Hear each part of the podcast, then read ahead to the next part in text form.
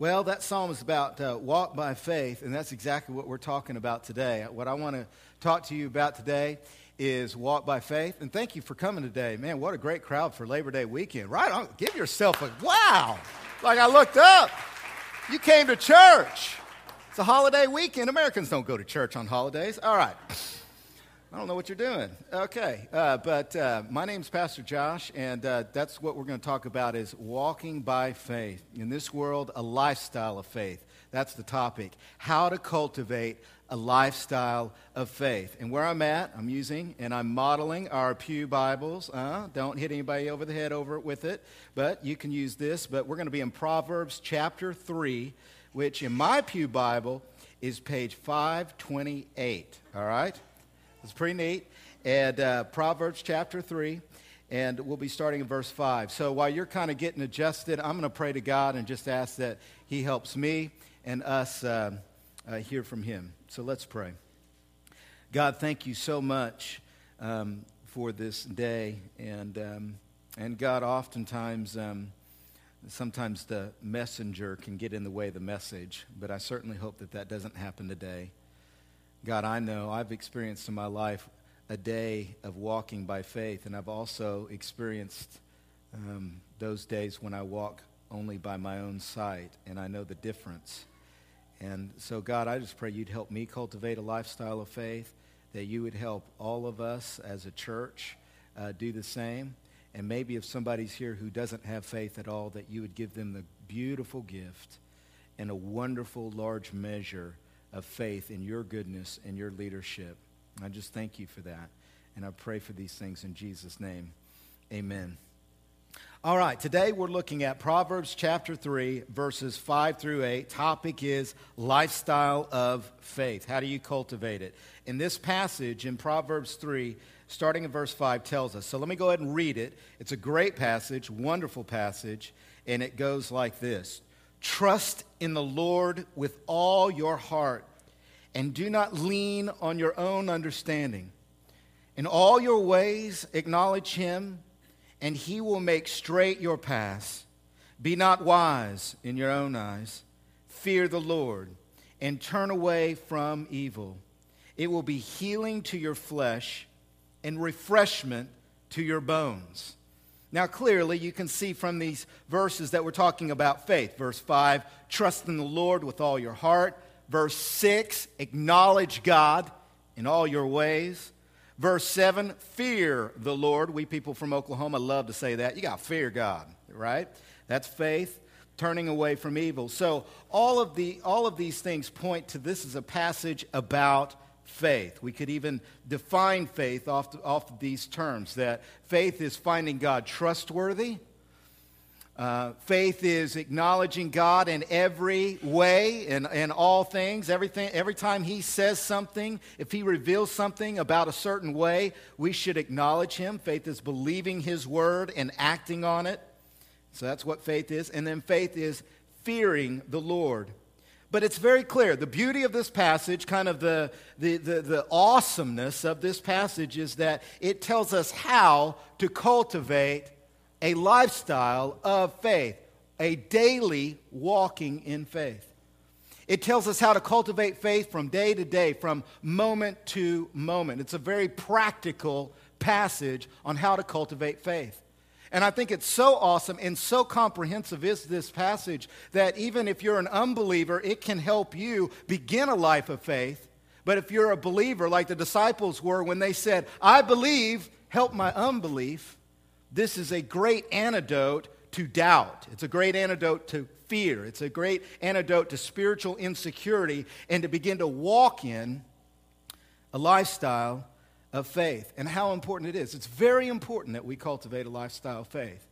And why is cultivating a lifestyle of faith so important? Because life is scary, right? I mean, I am so embarrassed from time to time at how inadequate I am sometimes for life. Have you ever felt like that? Maybe some of you that like that right now. You don't have to raise your hands. We don't do that here. But you get to those moments in life where you're like, something's going on it's bigger than me. I need something outside of myself, resources I don't have, I really need right now. I've got four daughters, man. It is a daily thing for me, right?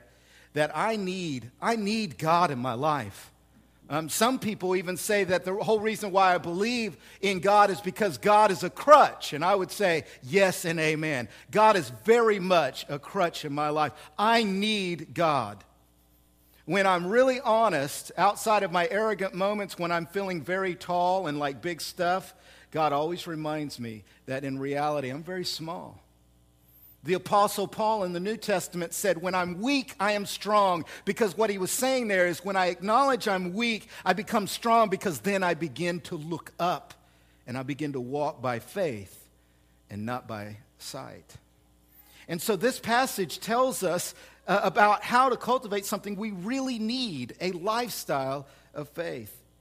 And so there's a few ways how to cultivate that from this passage. Let me give them to you. Number one, how do I cultivate a lifestyle of faith? Number one, don't lean on your own understanding. It's very clear. This is what it says. Let me read it to you again. Look at verse 5. such an awesome, simple verse. Brevity is the uh, soul of wit, somebody said. Verse 5 Trust in the Lord with all your heart and do not lean on your own understanding. Many of you, right now, you're going through something in your life and you're leaning on your own understanding, and your own understanding about anything you're dealing with right now is inadequate to give you proper wisdom and understanding about what's really going on. And the Proverbs is a, is a book of wisdom that says, don't lean on your own understanding because it's inadequate. Now, it's not saying, I want you to hear this. Everybody, look up here. It's not saying that your mind or that your own understanding is bad. It's not saying check your brain at the door of the church. It's not expressing some form of Christian spirituality which looks at people and says, don't think, just believe. That's not what it's saying. I just heard recently about a college that has professors. It's a Bible college. And these professors do not encourage rightly answering or asking questions of objection. Uh, that, that these professors kind of teach in such a way to where there it is, believe it, and don't ask any questions, don't raise any objections to the faith. That's not what that's saying. In fact, I've always said that you can't get answers from God until you start asking questions, right?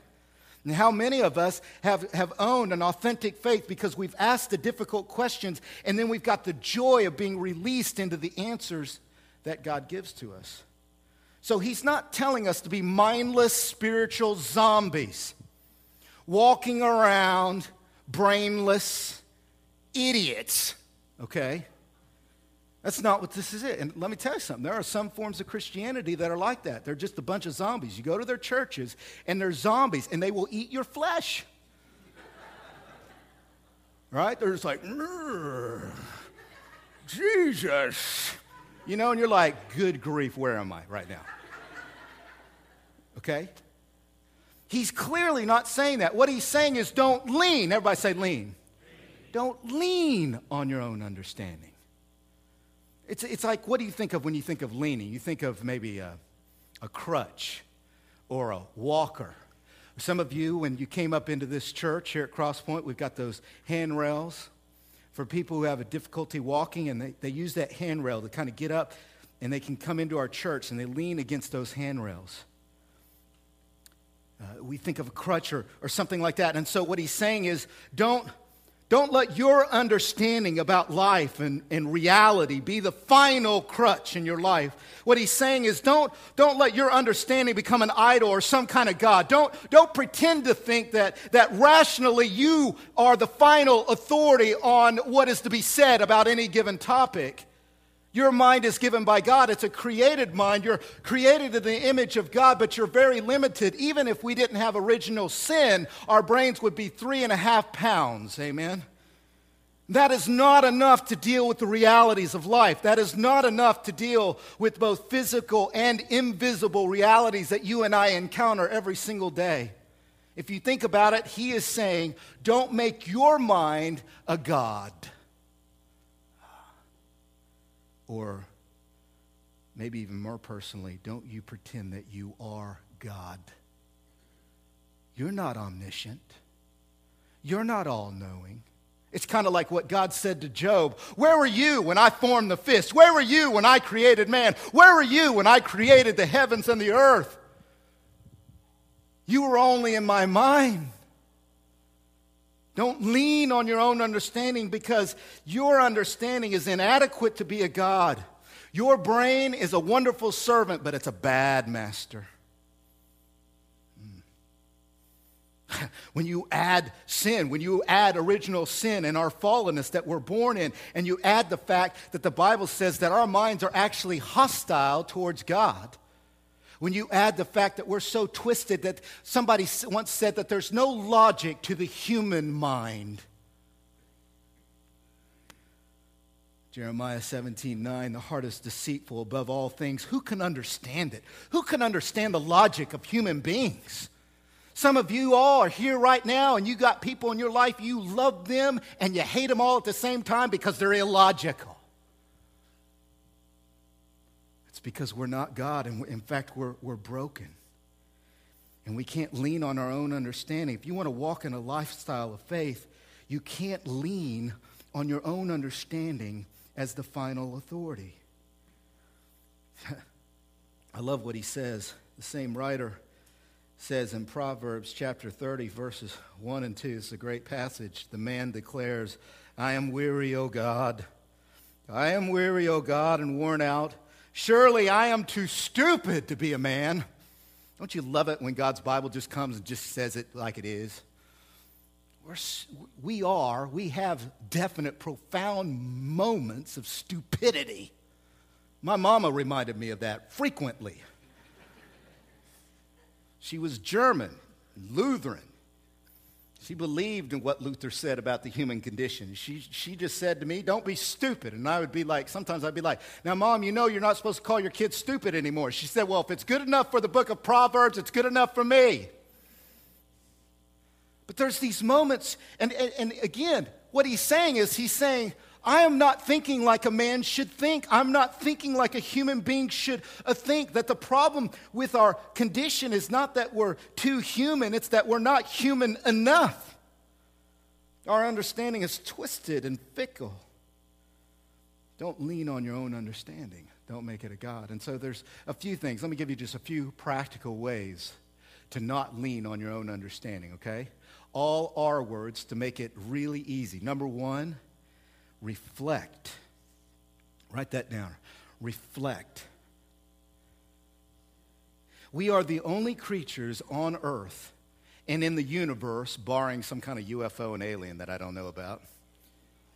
We are the only creatures in all of the universe that are able to think about our thinking. Psychologists call it self awareness. We're the only ones who can think, and while we're thinking, we can think about our thinking. In fact, some of you don't know this, but when I'm preaching and talking to you like I am right now, I'm thinking about my preaching.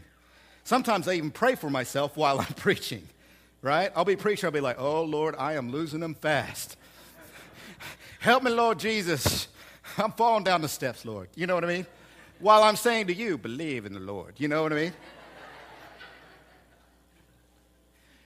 you can reflect about your reflection. You can think about your thinking. As we talked about last week, doubt your doubts. Become a self critic, a constructive critic of yourself and the way you're thinking, and be able to keep into check. There's a great verse. In fact, I'll quote it in our, our uh, spiritual war series. I'm coming up here in a couple of weeks, up in arms spiritual war. It's going to be great. But in 2 Corinthians 10, it says, Take every thought captive to the obedience of Christ. That's reflection. It's a form of Christian meditation, is what it is. All religions have some form of meditation. Usually it's to get away from physical realities or to find our inner child or, or to find some kind of sense of invisible reality. But Christian meditation is thinking about the reality of how we're thinking and to evaluate it and to reflect and to be reflective and to say, you know, I'm probably not thinking about this right your, thoughts, your first ideas about any given topic, usually the first draft is usually wrong, right? It's like writing a paper for college, you know, and you write the paper out the first time and you think it's great. You think you're Mozart, that you got it perfect the first time around. And then you begin to read it and you go, wow, this needs revision. This needs editing. This needs to be critiqued. This needs to be changed. And you begin to take stuff out and edit it. Happens with my sermons all the time. In fact, sometimes I don't edit enough. But you have to reflect and edit and revise your thought because you're not perfect. You're, in fact, indeed, you're, you're sinful. And as you reflect, you take every thought captive and you say, Am I thinking about this right? Am I thinking about her right? Am I thinking about him right? Am I thinking about how to handle this situation right? Because I'm pretty sure that my first reaction, my knee jerk reaction, is probably not the right one. I've got to reflect here and hold myself into check. Reflection. Reflection. Don't lean on your own understanding by reflecting. The second thing is reconcile your mind to God. That's key.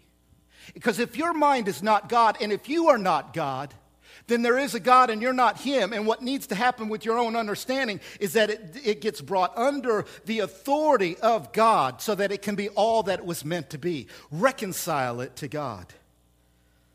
Much of the Christian gospel is about the reconciliation of our minds to God. Look at this great passage from the New Testament in the book of Colossians, chapter 1, as it describes why Jesus died on the cross and what he accomplished in his atonement, his death, his resurrection. It says in Colossians chapter 1, verse 21, and you once were alienate, a, I almost called you aliens, and you who once were alienated and hostile in mind, doing evil deeds he has now reconciled in his body of flesh by his death in order to present you holy and blameless and above reproach before him. That literally the whole Christian worldview and gospel is that when Jesus absorbed our sins on the cross, what he was doing was reconciling our mind to God so that we could actually be connected with God in our mind. And once our mind comes under God and is reconciled to God, we'll no longer do evil deeds out of stupid thinking but will gain wisdom and derive life from Him. And in that reconciliation, we'll begin to walk by faith. Reflect, reconcile, and then finally renew. Renew your mind. Renew your mind. Once we reconcile to God in our mind, then we can fill it up with God's truth. Romans chapter 12, verses 1 and 2, he says, I appeal to you, therefore, brothers, by the mercies of God, to present your bodies as a living sacrifice, holy and acceptable to God, which is your spiritual worship. Do not be conformed to this world, but be transformed by the renewal of your mind that by testing you may discern what is the will of God, what is good and acceptable and perfect. Yeah, that's it. That's the lifestyle of being a Christian. That's the lifestyle of faith. I am walking as a person who is uh, uh, uh a, a, person uh, whose life is, a, is an act of worship to God my maker, my creator, my redeemer, my savior. And now I'm bringing my mind, after reflecting and reconciling, I'm now renewing it according to his word. And my mind, as opposed to being a God and an idol in my life, is becoming a temple by which God's truth is pumped in there. And there it is. It's a temple full of the light of God's truth and full of the light of God's scripture and full of God's wisdom and leadership by his Holy Spirit. I am renewed and I'm beginning to understand what is good, what is acceptable, what is perfect, and I'm walking in His plan for my life. Do not lean on your own understanding. Instead, reflect, reconcile, renew your mind, and let God be a central part of your life. But if we go back, it leads us very logically, and this is very connected, isn't it? Because once we kind of get our thought life under the captivity of Christ and God, and it's being led by God, it's very natural that God would suddenly not only lead us to not lean on our own understanding, but secondly, we would begin to acknowledge God in all our ways. You say, How do I cultivate a lifestyle of faith? I acknowledge God in all my ways. Look at verse 6 again. He says here, in all your ways, not some, not a little of your ways, but all your ways, acknowledge him, and then note the practical things, see? And he will make straight your path. So we've gone from this intellectual world to this very practical, almost utilitarian world, this world of paths and, and, and, and ways and, and stuff like that. So a lifestyle of faith is, is being able to not compartmentalize God in some of our ways of our life, not regulating God like culture tries to do, or, uh, or, uh, uh, uh, or relegating God to some corner, but in fact, in all of our ways, acknowledge Him. And the promise, the awesome promise, is that He will make straight your path. That if you acknowledge God, it's a promise now. Is God trustworthy? I believe He is. And God keeps his promises. And God promises as we acknowledge him in all our ways, he will make straight our paths. Now, it's very important. Americans, Americans, listen to me, Americans. He doesn't say he's going to make all your paths smooth. Amen. This is not about Cadillacs and big houses, right? That's not straight paths. He's talking about he'll make straight your paths. In other words, you will find your purpose in this world your limited time on earth will begin to be guided by purpose, whatever that might be, and you will go on the straight path. However, you have got to acknowledge God in all your ways. You've got to acknowledge God in all your ways. He goes on to say later on uh, in Proverbs chapter 14, verses 12 through 13 there is a way that seems right to a man but its end is the way of death. Even in laughter, the heart may ache, and the end uh, may be grief. He says again, as one more example, Proverbs 16, verses 2 and 3 All the ways of man are pure in his own eyes. Like, yeah, I know what I'm doing. I don't need no God. I'm good. I got this thing going on. Look at my nice path. Look at the way I'm going. All the ways are pure in his own eyes, but the Lord weighs the Spirit. There are things the Lord knows that we don't. Commit your work to the Lord and your plans will be established. Commit your work, commit your past, commit your practical ways to life, and all of them. Acknowledge God in everything that you're doing. In all things, acknowledge God. Now, because I knew this would be a lull in the message, right, I anticipated that by this time in the message, I'd be losing you a little bit. So I brought a bag, and in this bag are all my ways. All right? Now, now think about it if this bag had all your ways in it, I mean, you could pull out any of your ways out, anything you do, you could pull out, would you be able to say that everything you pulled out of your bag of ways, you're acknowledging God right now? And if you could say, no, well, there's, there's, actually, there's actually a couple of ways I'm not acknowledging God right now, then can you repent and get to a place to where you can acknowledge God in all your ways? All right, now, let me share with you some of all of my ways. Not that it's about me, don't write me emails, but you know what I'm saying. All right, now, all my ways practically definitely includes my family, right? Everybody say, aw, aw, aw, he is so handsome. That's what you say, right?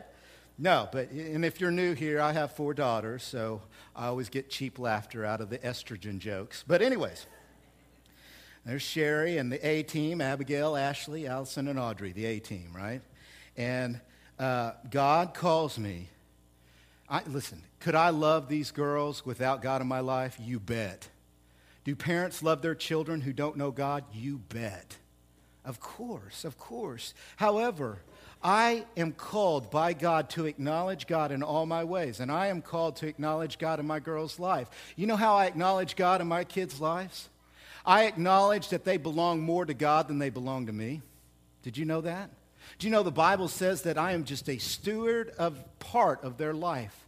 One day they will leave and cleave uh, to some jerk, all right? and they will marry some guy that is not worthy all right?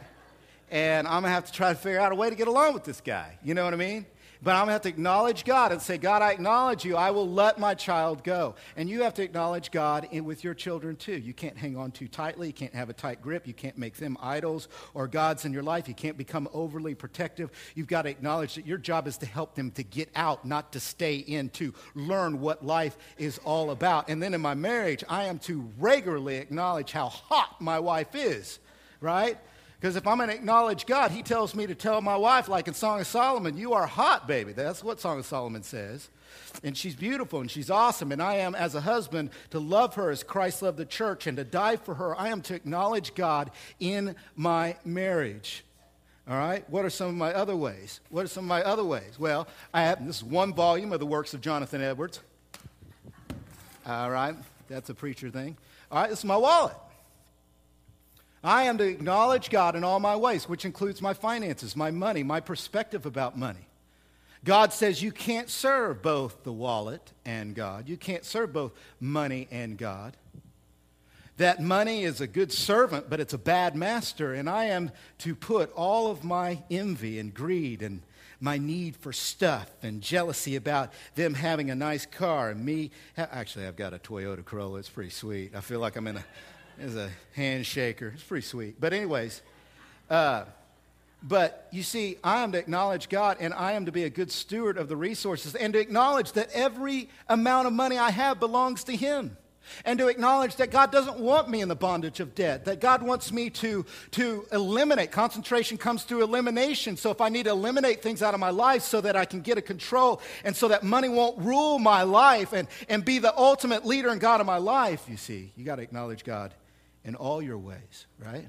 Now, here, I did bring this, all right? Oh, bam. Now, if I thought we were all athletic, I hit this out there to you. I would, right?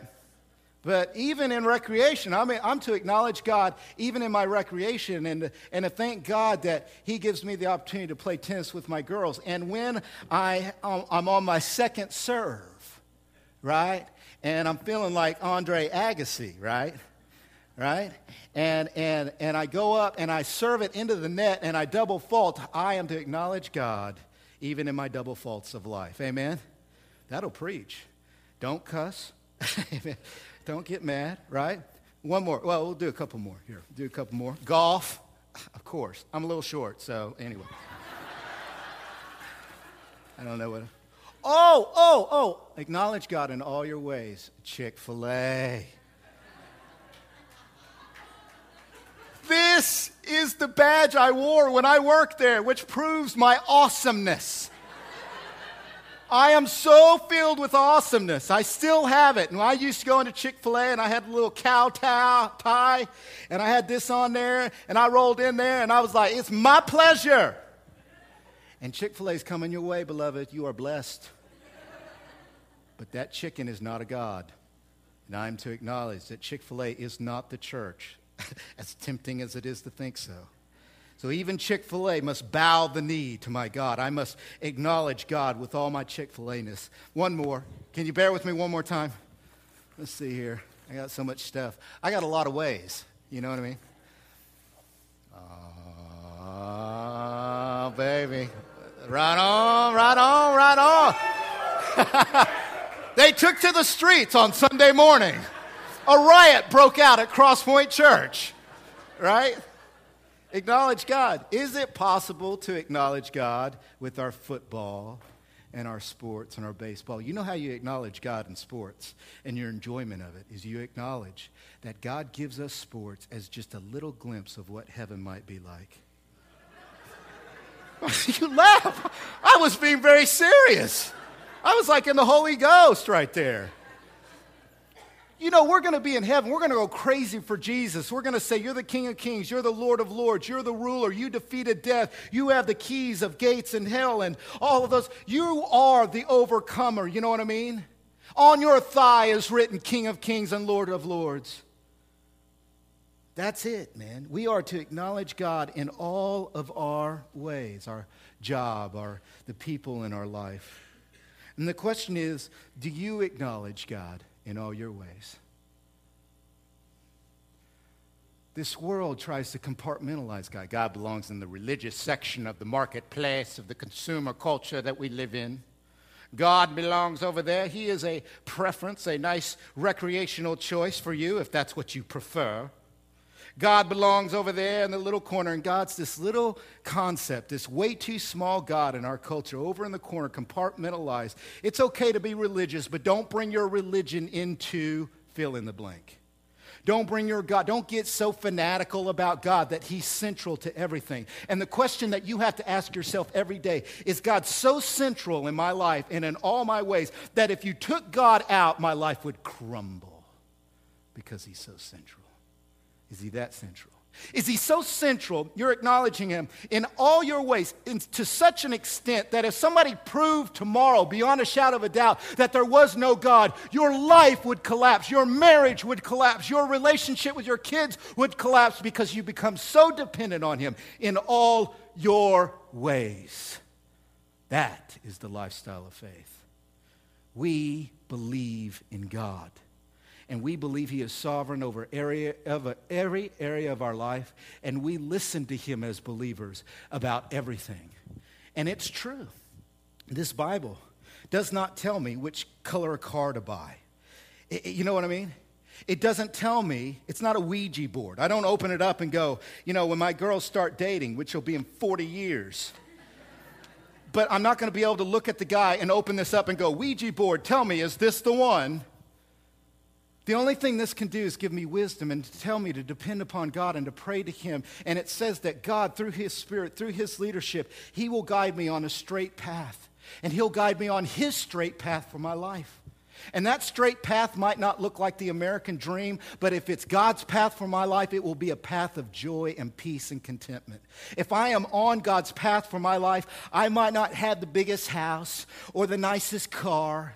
I might not have the nicest clothes, but you know what? I've got God's purpose for my life, and I am, I am ruled by that purpose. I am no longer ruled by the appetites and the instincts of my flesh. I am ruled by transcendent purposes. I am ruled by a God who has a kingdom that is coming, and this life is temporary, and I exist here on His mission for His purposes. And as I acknowledge Him in all my ways, He'll lead me down that straight path. He'll take me to where He wants me to go. And you might not be impressed with it, but I'll be joyful in it because it'll be His path for my life. That's a lifestyle of faith. You cultivate a lifestyle of faith by acknowledging Him, acknowledging God in all your ways. So you're not leaning on your own understanding. Secondly, you're acknowledging God in all your ways. And then finally, lifestyle of faith is cultivated by turning from evil. Look at verses 7 and 8.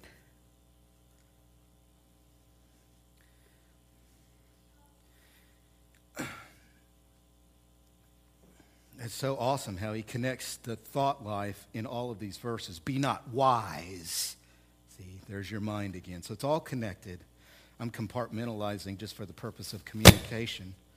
Um, I don't know what that was, but uh, it says, Be not wise in your own eyes, fear the Lord, and turn away from evil. It will be healing to your flesh and refreshment to your bones. Now, literally, in these two verses, you have, you have the gospel. In fact, you have the pathway to how a person becomes a Christian in these verses. How do you become a Christian? Number one, you fear the Lord. You realize that God is awesome. We literally get our word awe. Everybody say awe. Awe. We get that from the biblical Hebrew word fear. So it just means to be in awe of God. So we find God awesome. Every time you say about a car that drives by, that was awesome, you're just, you're just quoting the Bible. You're, you're in the fear of that car. Uh, uh, if you say about this sermon on your way home, that was awesome. Okay, you might not say that, but you're coming in the fear of the sermon. But when you say about God, wait a minute, God is awesome, you are coming in the fear of God. Now, don't take away the scary part. It does mean you're a little scared of it because the best things in life are scary good. Uh, the best things in life are scary good. So it's not a lack of being scared of God, like some preachers go, oh, don't be scared of God. God is loving and good, and you don't need to be scared of Him. That's not what it means. No, no, no, no. It means that too. Be scared of God because He's scary good. He is awesomely good. The first time you held that first baby in your hands, really every baby that's born to you, right? And I went through nine months of labor to get my first baby. And I held her in my hands and I looked down and I was trembling and I realized she was scary awesome. That she was good and wonderful and I was terrified because no manual came with her. You know what I mean? I asked the nurse, is there a manual with this sucker or what? She's like, no, and I got scared right? And that's what happens. You're holding this scary, awesome thing. Or the first time, guys, you saw your lady, right, across the room, and you were like, I am in awe of her. And you were scared, but in an awesome way.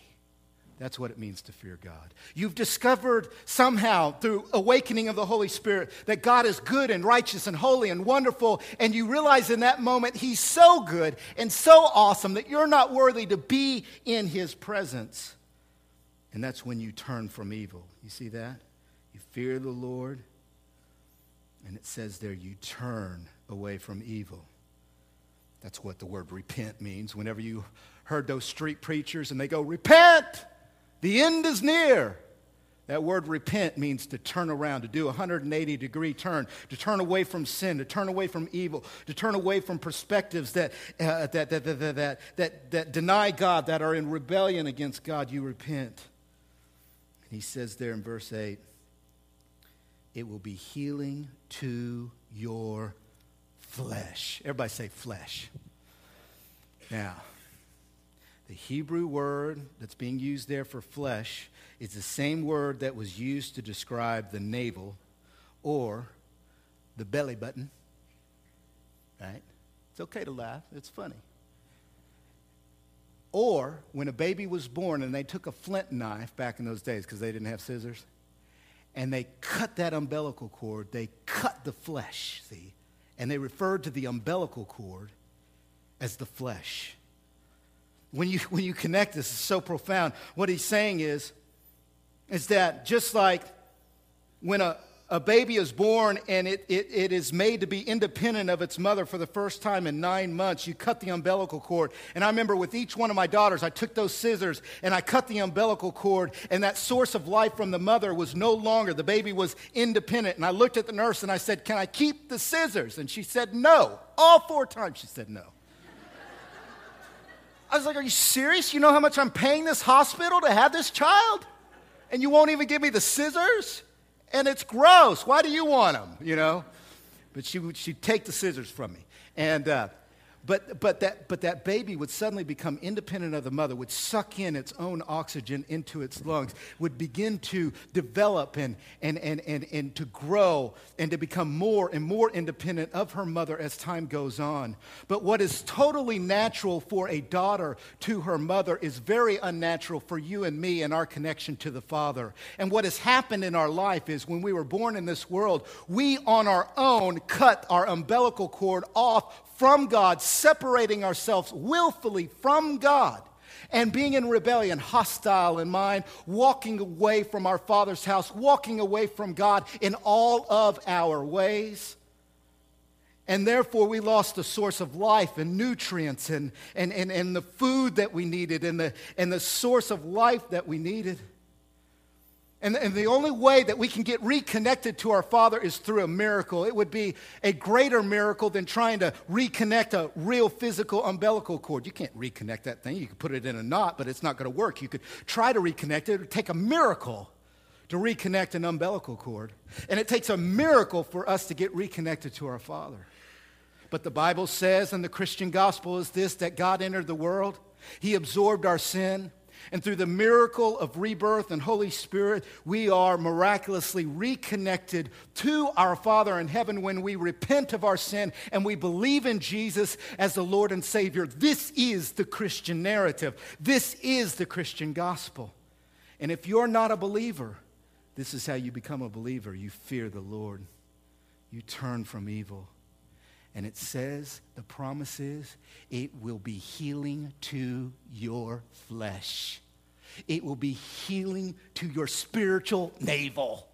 It will be healing to you. You will be reconnected, and your bones will be refreshed, and life will come back into your spiritual life. That's how you begin a lifestyle of faith.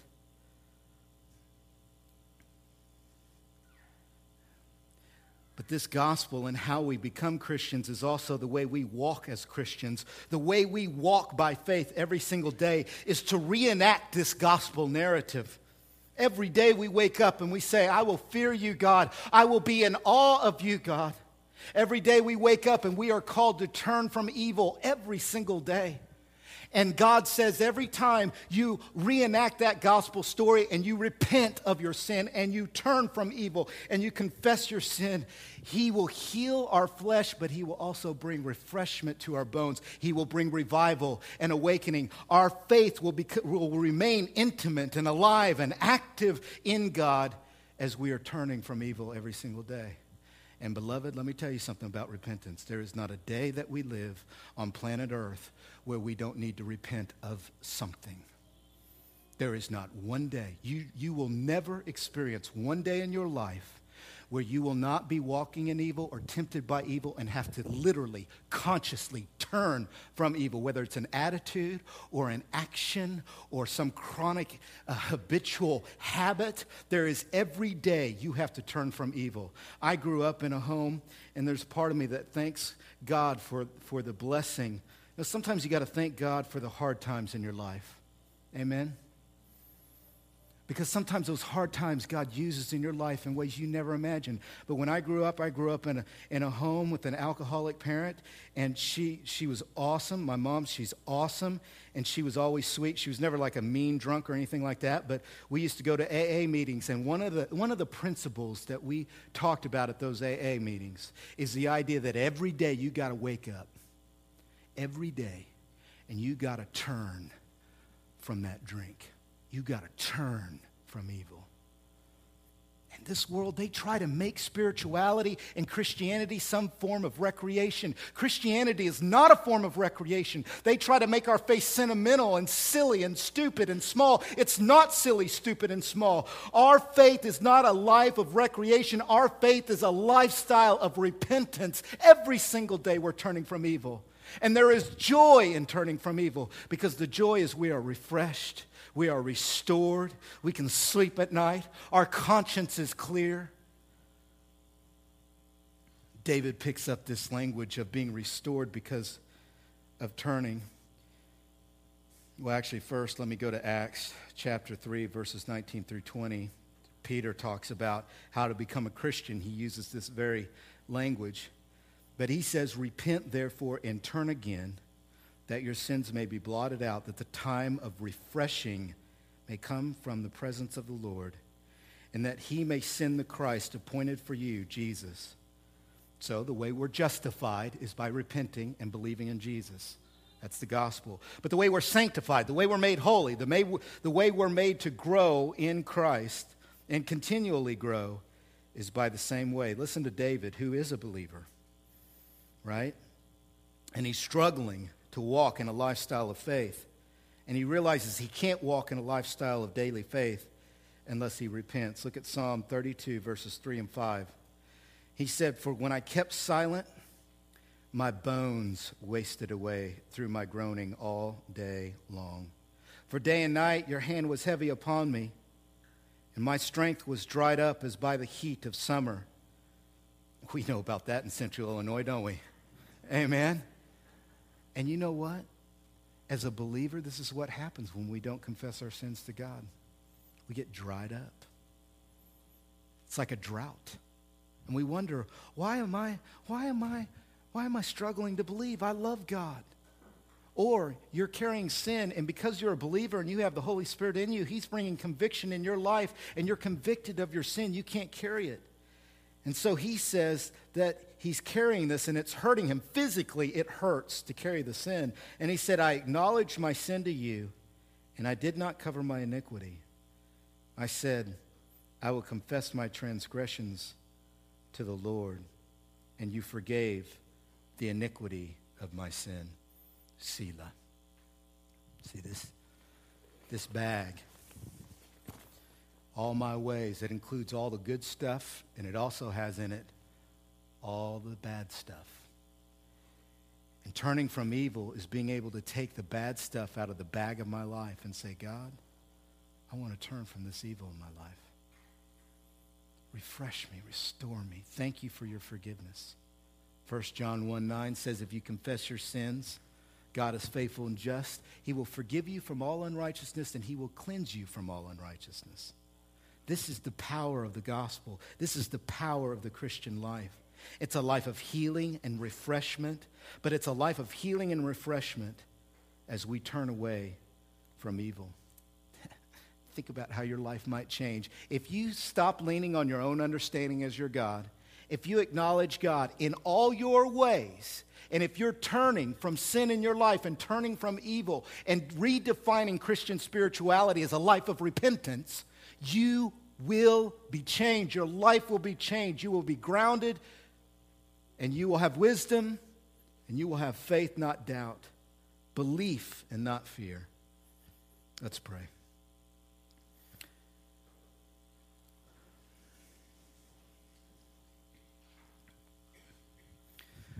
God, thank you so much for the promise of your grace and forgiveness. I thank you for a worldview rooted in Christ and a way of looking at life that makes absolute sense. I really want to thank you, God, that my own understanding is not the final authority, that my perspectives are limited.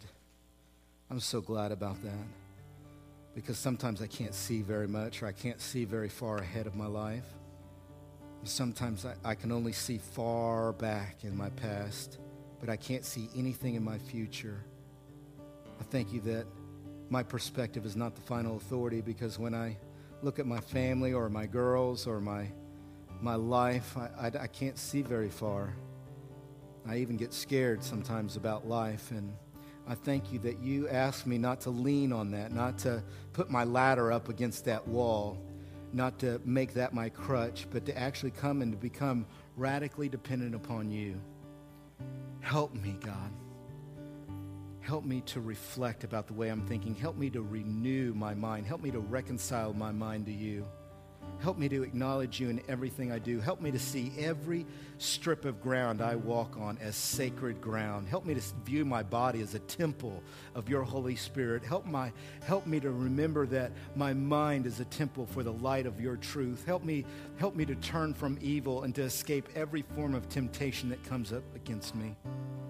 I am so tempted. I am so I am so lost sometimes. And I ask that you would help me.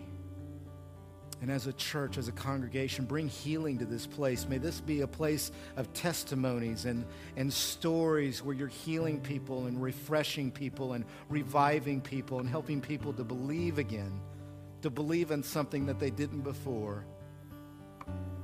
If you're not a believer, it sounds silly, but it's true. You don't need a priest. You don't need a denomination. You don't need sacred water. You don't, you don't need water baptism. The only thing you need as an unbeliever to move from doubt to faith, from, from being irreconcilable to God to being reconciled to God, is to come to Christ and to say, Jesus, I'm worse than I thought. But I'm also believing that you died on the cross, showing me that I'm more loved than I thought I was. Come into my life, be my Savior.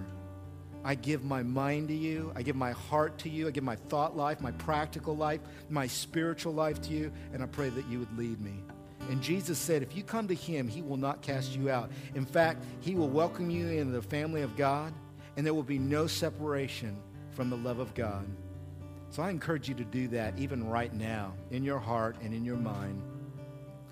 And let us know that you did it. I mean, contact me or sign up to be baptized at the next baptism service. Just put on your connection card baptism, and I'll contact you. But, but if you can do that, then you're becoming a believer. And as a believer, what's in your bag right now? What trash are you leaving around in all your ways? Turn from it and ask God to forgive you and to cleanse you from it. God, thank you for this time in your word, this time of reflection. We worship you. Let's stand up and let's sing to God. Let's worship him. And let's, let's remember he is with us to the end of age. He is here. Let's acknowledge him in our church. That's part of our ways, is going to church. And let's acknowledge him in our church. Let's find him and remember he's trustworthy and good and loving and kind. And let's sing to him, believing that that is so.